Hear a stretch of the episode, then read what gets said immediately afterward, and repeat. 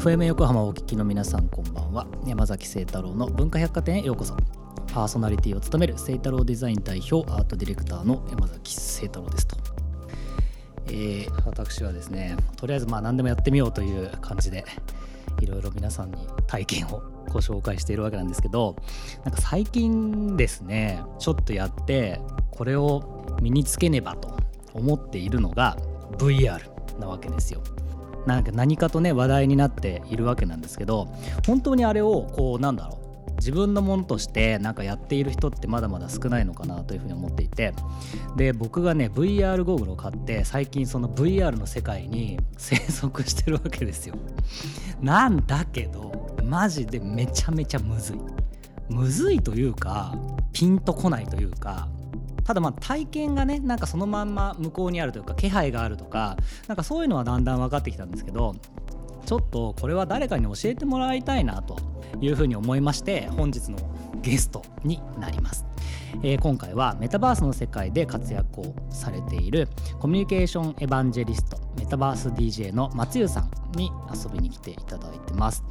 えー、松湯さんはですねご存知の方もあの多いのかなと思うんですけど、えー、と98年からブサイトで独自の可愛いカルチャーをま発信されてきていてで、まあ、まさにねホームページの時代から、まあ、ブログ Twitter LINE note VR メタバースとねいろんなコミュニケーションを本当に何だろう綺麗にって言うとあれですけどあの渡り歩いてねあの来られた方になります。で、えー、と先月末にですねあの最新刊の VR チャットガイドブックゼロから始めるメタバースということで、えーまあ、出版もされているということなので、えー、本日はですねあの今までの経験も含めて VR やメタバースの世界をたっぷり伺いたいと思います。えー、そんな文化百貨店ではメッセージもお待ちしています。Twitter、Facebook、Instagram、 note の公式アカウントをフォローしてコメントやメッセージを送ってください。それでは山崎清太郎の文化百貨店今夜も開店です。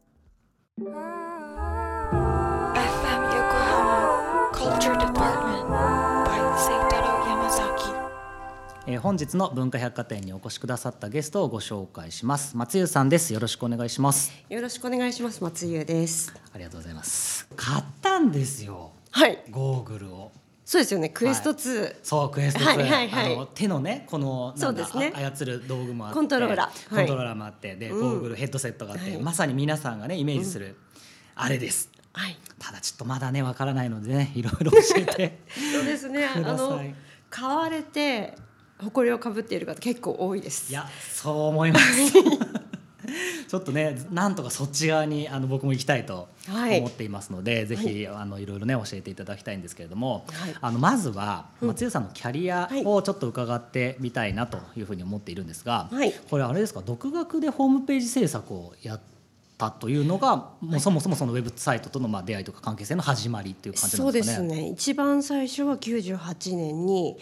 うん、ウェブマガジン女の子に向けたファッションとかカルチャーのウェブマガジンではなくて、ウェブマガジンってそもそも98年ってありました？ウェブマガジンっていう言い方すらもなかったと思います。そうですよね今はこの分かりやすいようにウェブマガジンって書いてますけど、うん、チェルシーっていう名前のサイトを立ち上げたっていう感じですね、これちなみになんで立ち上げられたんですか？もともと私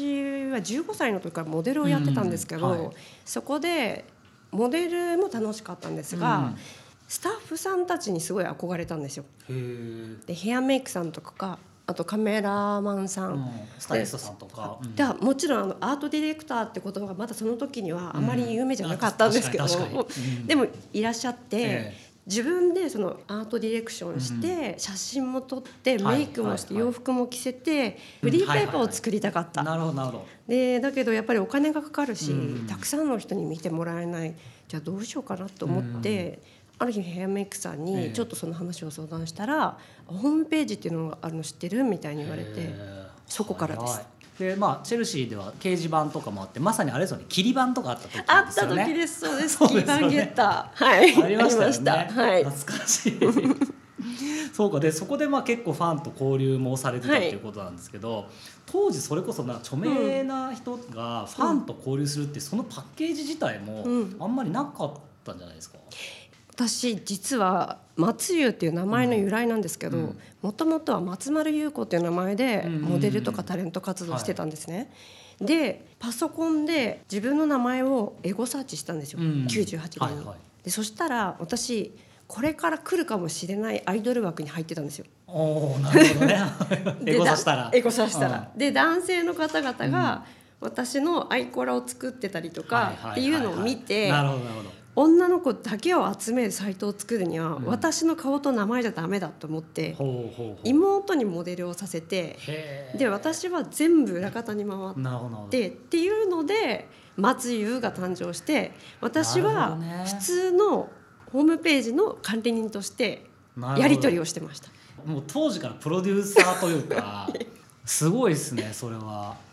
でその後またちょっと主戦場が変わるというかヤプログのプロデューサーとしてこれブログを始めたっていうことなんですよね。そうなんですけど、これはですねもともと日本でかなり最初ではないかなくらいな感じで、あのガラケーってあったじゃないですか。ありましたね。ガラケーに写メついてましたよね。ついてました。J フォンが最初にやったやつですよね。あの時に自分のチェルシーで、うんリアルタイムに撮った写真をバンバンバンバンバンバンアップできることができないかと思いついてでそれを友達のエンジニアに組んでもらって、はいはい、1個のメールアドレスに送信すると、うん、そこのデザインしてある部分にパンって1枚だけ写真アップされて、どんどんどんどんそれを見ていけるっていうサービスを作ったんですよ。へえすごい。インスタじゃないですか。あそうですよね。やってること。SNS のないインスタ。そしたら周りの人たちが使いたいって言ってくれるようになったのでサービスでヤプースっていうサービスを作ったんですよ。本当に有志の3人でやっててお金儲けもしてないし広告もないのでどうしようかなと思ってあのヤプログをその後作る GMO さんに譲渡したんですよ。あなるほどね。事業上として、はい、でそれでヤプースだからヤプログ。でヤプースを作ったのは松優だからヤプログのプロデューサーやりませんかっていうので引き続きやることになりました。なんだろう、まあ、まさにそのインフルエンサー今でいうね、はい、の先駆けというような形だと思ってましてなのでなんだろう影響力みたいなものってなかなかこう可視化しづらかったりとか、うん、あとはなんだろうなそのスタイルみたいなものもまあ試行錯誤だったと思うんですけど、うん、今のご自身につながるそのスタイルみたいなものってどうやってこうチューニングしていったというか獲得されていったんですか？まずは私はモデルをやりながら CM モデルがメインだったので、うんとにかくなんか演技の勉強の代わりにすっごいたくさん映画を見たんですよ。でそれが古い日本映画とか古いフランスの映画とか、古い映画がすごく好きで,、でだんだんどちらかというとビジュアルで映画を見るようになっていって。はいはいでファッションが可愛いとか、うん、女優さんが綺麗とかその髪型がしたいみたいな、うん、そういうのでいろいろ見ていって、うん、どんどんどんどんそれの蓄積でなるほど、ね、そこに自分ミックスが加わってなんか自分の好きなファッションとか、デザインとか、そういうものができてきたんですよね。なるほどね、もともと見るのも好きだったし自分の琴線に触れるのもやっぱそういうところだった、はい、っていうことなんですかね。なるほど。ありがとうございます。そしてまあブロガーとしてあの注目を集めた後にですね、はい、えー、ツイッターとかまあ LINE とかノートとかあの入門書をねいくつも書かれておりまして、はい、まあ、ソーシャルコミュニケーションの先生と言いますか ありがとうございます。本当にね伝道師みたいな。形だと思うんですけど、はい、やっぱりこういうのってあれですか最初にファーストペンギンじゃないけど、はい、飛び込んでいって、はい、それをこうみんなに分かってほしいな伝えたいなっていう、やっぱそういうモチベーションがやっぱあるんですかね。もうねおっしゃる通りで、うん、まずは周りにいる人たちが、やっぱりギークな人たちが多いので、えー、早くにいろいろ教えてくれるんですよ。うん、ツイッター始めたのは2007年の4月。めちゃめちゃ早くないですか？15年前です、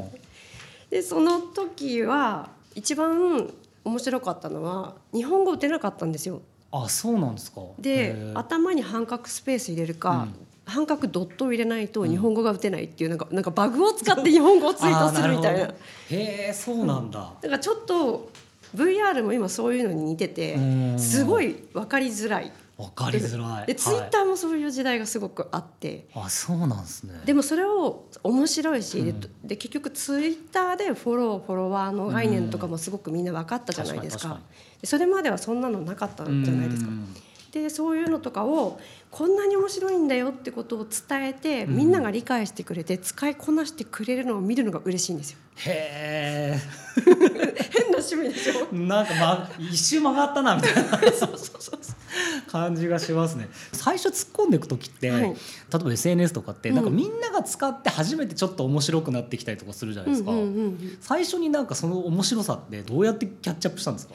一番最初はスカイプチャットで、うんそのブロガーのグループがあってはいはい、多分30人ぐらいうん。中に参加している人たちがいるんですけど、うん。そこに大体みんな新しいサービスで面白いのがあると投下されるんですよ。なるほどね。いこれやばいよって言われると、はいはいそしたら全員が登録するから。そうかだからそこでできるんだ。そうそうそう。だからなるほど。30対3 30人のフォロワーがいてはい30フォローしてるって状態なんで私たちのそのグループは遊べるわけですよ。はいはいなるほどなるほど。なのである程度その人たちとみんなで遊んでみて、うんでその後に面白くないか面白いかを判断して、うん使い続ける人もいれば使わなくなる人もいるみたいああそういうことなのねじゃあ結構いろいろやってみて、な。うんまあ、今みんなも多分知らないようなサービスがあったりとかっていうのもいっぱいあるわけですね。いっぱいあります。いろんなのやりました。なるほどありがとうございます。ちなみになんかその自分でやる時とか、うんなんかそういうのをなんか初めてやる時って、はいなんかどういうとこ気をつけて見てたりとかってあるんですか？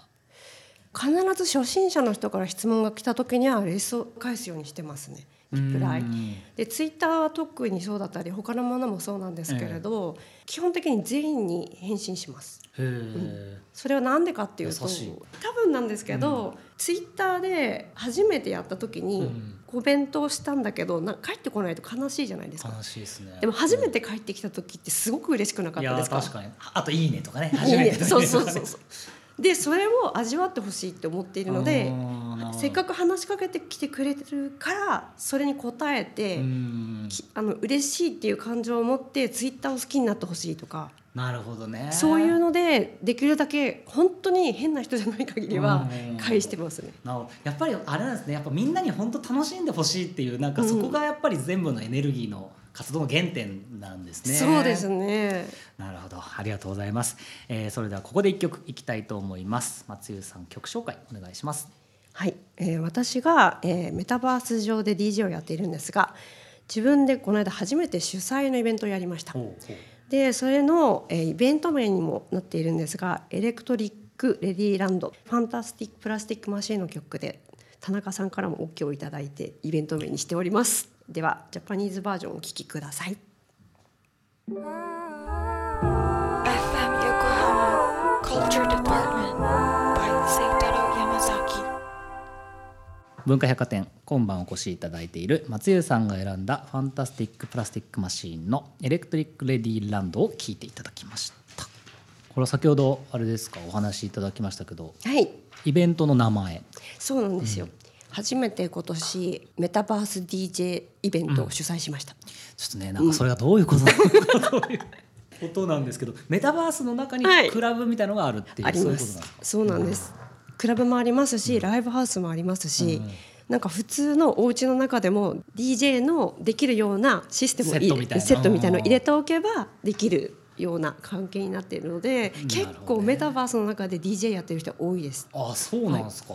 へええちょっとねこのいろいろお教えていただきたいんですけども。まず、はい。ちょっとメタバースってそもそもなんだっていう方も多分いっぱいいるんじゃないかなと思うんですけど。そうです。なんか私もすごくはっきり簡単にせ一言で説明しづらいと思っていて、本の終わりにの中に、うん。協調者のあの岩佐さんが書いてたんですけど、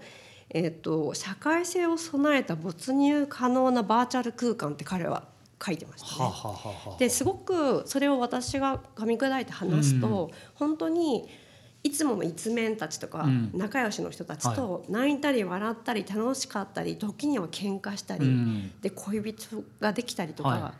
あのお別れしちゃったりとか、うん。で実際結婚しちゃったりとか。はいはいはいだからそういうようなことがあったりみんなでお酒飲もうぜってお酒飲んだりとか、みんなでゲームしたりとか。だからもう本当に普通に社会生活を送ってる、うん。暮らしてる街みたいなもんです、はい、なんかね実際にあるものは大体できるっていうふうに言いますもんね。はこの入ると、はい気配がすごいリアルなんですよね。そうなんですよ向こうの方にいる人の声もちょっと聞こえたりとか、そうそうそう歩いててすれ違うとなんか声聞こえたりとか、うんうんうんすごい不思議な感じになりますよね、あれね。なんかね本当にもう一つの世界うんもう一つの自分だしもう一つの世界だしあの中で私は暮らしていますっていう言い方をしてます。なるほどなるほど、そのなんか社会的なその記号みたいなものが本当にフラットになって、うん。フィジカルなまんまいけるコミュニケーションできるっていうのがなんか一番のなんか魅力なのかなっていうふうには思うん。ですけど、はいちなみにその VR チャットはいについてちょっと教えていただいてもいいですかあのまだ完全なメタバースっていうものはこの世にはないんじゃないかと言われているんですが、その中でも一番メタバースに最も近いであろ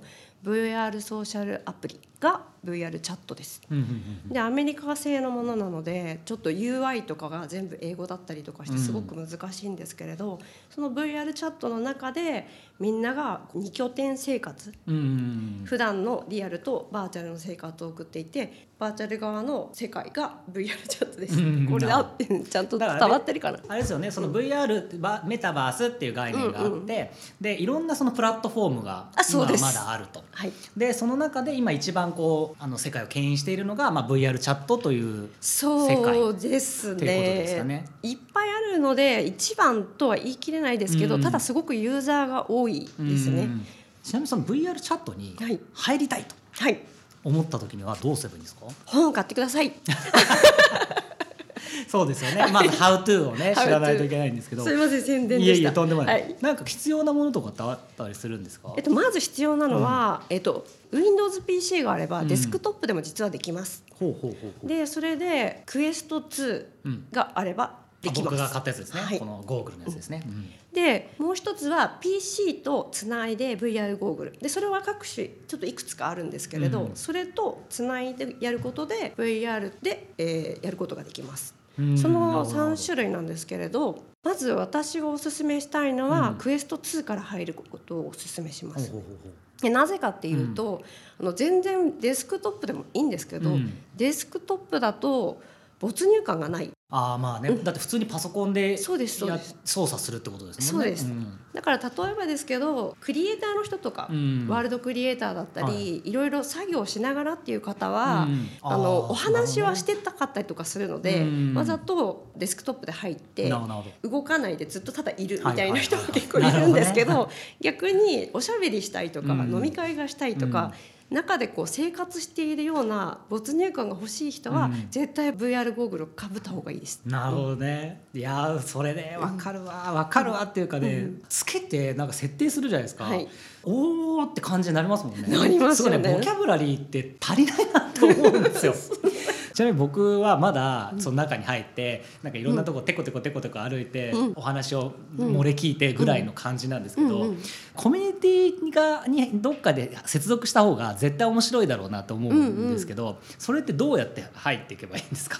えーとね、一番簡単なのは、JP チュートリアルっていうワールドがありましてほうほうほう。そこに行くと壁にジャパニーズの JP なんですけど、うん。日本語で全部の使い方とか UI とかの説明が書いてあるところがあってそこに初心者さんがすごい溜まっているので。で初心者に教えてあげたいっていう、そういう優しい人たちも大量にいますしまあ、ちょっとナンパしたいっていう人もいたりもするんですが、どねそこのところでお友達を作るのがまず手っ取り早いです。なるほどねあ。とはクエストだけでいけるクエストラジオ体操っていうのが朝ほう7時半からありまして それに参加すると そことかも友達できやすかったりとかなるほどね。とにかく星の数ほどイベントがあるので,、はいはい。でまたイベントカレンダーっていうのもあるんですよ。そのイベントカレンダーを見てその時間に誰に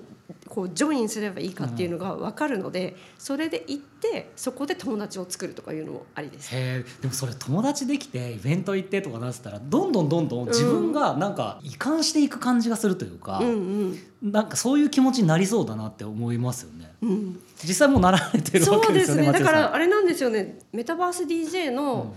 スケジュールが何日に入ってるからちょっとその日は無理とか、はいはいはいではい。毎週金曜日はバーのスタッフやってるんですよ。それであのバーの営業があるから無理とか言って、友達のリアルでお誘いされても、うんそういう断り方をするようになってきてなるほどなるほど「ごめんそその日は VR ちょっと入んなきゃいけないんだよね何時からインするから、ごめん」みたいななるほどね。え会話がこうなってさ最長でどんぐらいいるんですかそ。私一番ひどかった時15時間でした。15時間。はいへえすごい目疲れたりしません？あのうんちょっとねやりすぎちゃったかなっていう時にコンタクトレンズのつけすぎで目が酸欠になってうん。片目が真っ赤になって開かなくなりました。なるほどね。もうそこまでのやっぱ没入感がでもあるっていうことですよね。えなんか日常って24時間しかないわけじゃないですか。はで我々いわゆるなんだコミュニケーションをなりわいにしていると、その24時間の中のうん。何分を取りに行くかみたいな話にやっぱりなるんですけど、うん普段今までその VR やる前の時間で何が代替されました、なくなったのが、うん。ドラマ見なくなりましたまず。あドラマ。そういうあれか。であと映画も見ななくなりました。その映画が好きだってあんなに言ってたのにその映画を代償にして。そう現実のコミュニケーションの方が減っていくとかそういうことはなかったんですか？友達の比比重が変わってったというか例えば。あでもね不思議なのがその VR チャットで仲良くなると、うん。その人たちと会いたくなるんですよね。あリアリアルリアルで。へえで結局なんか仲良くなると隠してない人たちは会おうよってなるんで,、でみんなで会ってオフ会がすごく増えました。なるほどね。いやー面白い。ちょっとそこに入れるように頑張りますちなみにその松井さんのパフォーマンスというか、はい。メタバース DJ のそのパフォーマンスはどうやったらいけるんですか？ジョインできるんですか？えー、ツイッターの方でこのイベント出ますみたいなことをちょいちょいツイートしているので、それで来ていただければ見れるんですが、残念ながらクエスト2だけで来れるところでやっていることがあまりなくてですね。なるほど。またちょっといろいろいるんですね。PC との接続が必要でたまにクエスト対応のところでやっているのでその場合はクエストも見れますって書いてありますので、クエスト勢の皆さんはぜひあのその時に来ていただいて、なるほどですね。PC で VR チャットもうやってるよっていう方がいらっしゃったらツイッターをチェックしていただければ。なるほ大体1ヶ月に1回から多いと5回ぐらいやってます。どお結構やってますね、はいですねなるほど、まあ、まさにねそのはい。今の,、あのクエストと PC とっていろんななんか始め方もあると思うんですけれども、あのその辺のねハウツーをまとめられたはい本が発売されたということですね。2月26日にはい。松江さんと岩佐拓磨さんの共著、はい。VR チャットガイドブックゼロから始めるメタバース発売になりました。これどういう内容になってるんでしょこれはですね、えーまず VR チャットの登録方法から、うんどうやってやったら、えー VR チャットの中に入れるか、うん。あとメニューとかの説明も載ってますし、うん。用語が英語なので 何それ。初めて聞いたって言葉がいっぱいあるんですよ。うん。でそういうのも全部説明されてますしあとコントローラーのどこを触ったら何が出てくるかとかそういうところまで書きました。あとは用語集が載っていたりカルチャーキーパーソン中で活動している人たちへのインタビューが載っていたり、ほうほうほう。あとはやっぱりやっちゃいけないことってあるんですよね。あ VR の中で。そうです。ん。マナー。なのでマナーページというものも設けていましてなるほど。こういうことはやめましょうとか結局のところ現実社会とやっちゃいけないことはほぼ一緒です。だから書いてあることは言ってしまえばあなたが生きているこの世界でやっちゃいけないことと一緒だし、ネットリテラシーとかと一緒なんですけれど、うんそうかそうか。でも確かにね、なんか新しい世界だから新しい、うん。まあ、ルールというかなんかそれに適したようななんか立ち振る舞いもあるわけですもんね。そうです、VR チャットの中で結構よくあるのは頭をなでなでするっていうのが、うん。こう頭をよしよしよしよしよしよしってうん。可愛いアバターがみんなやりたくなっちゃうわけですよ。はいはい。でそれがコミュニケーションなんですけど、うん。実は面白い話がありまして、VR 感覚ファントムセンスって呼ばれてるんですけどほうほうほう。実は触られてないのに触られてるのを感じたりとか熱い冷たいとか、うん味覚とか嗅覚がある人がいるんですよ。そうなんですね。でちなみに私は触られると冷たいとあったかいが分かります。マジですか？なので頭を触られることがものすごく嫌だっていう方も実は存在するので仲良くなってからやるか、うんいいかどうかを確認しましょうねとかそういうこととかを書いてたりとかします。なるほど。これは確かにねそういうなんか言われないと分かんないわかんないわかんない。わかんないし、まあもう何をやっていいかもわからないし、だから、うん。とりあえず立ち尽くしてましたね 最初。確かに。様子見て、うん。な何が起きてんだろうっていう、なんかそういうことなので。仲良くなったんで、うん。私が今度初心者案内します。あーぜひありがとうございます。一番簡単なのは初心者案内、友達に案内してもらうと、もう簡単に結構びっくりしますよ、うん。レディープレイヤー1みたいに、うん。ポータルがボンってその場で私が出して「ははいい、ここの中入って」って言ってどんどんどんどんワールドえーどこでもドアみたいな。そうそうそうそう。そんな感じです。面白そう。もうそれでもう行ける場所クエストで行ける場所って私全部バーってフォルダに入れてあるんでへー。初心者のクエスト勢の人たちと行く時にはちゃんとクエストの人たちが楽しめるような場所にお連れするみたいな。なるほど。ありがとうございます。ぜひよろしくお願いします。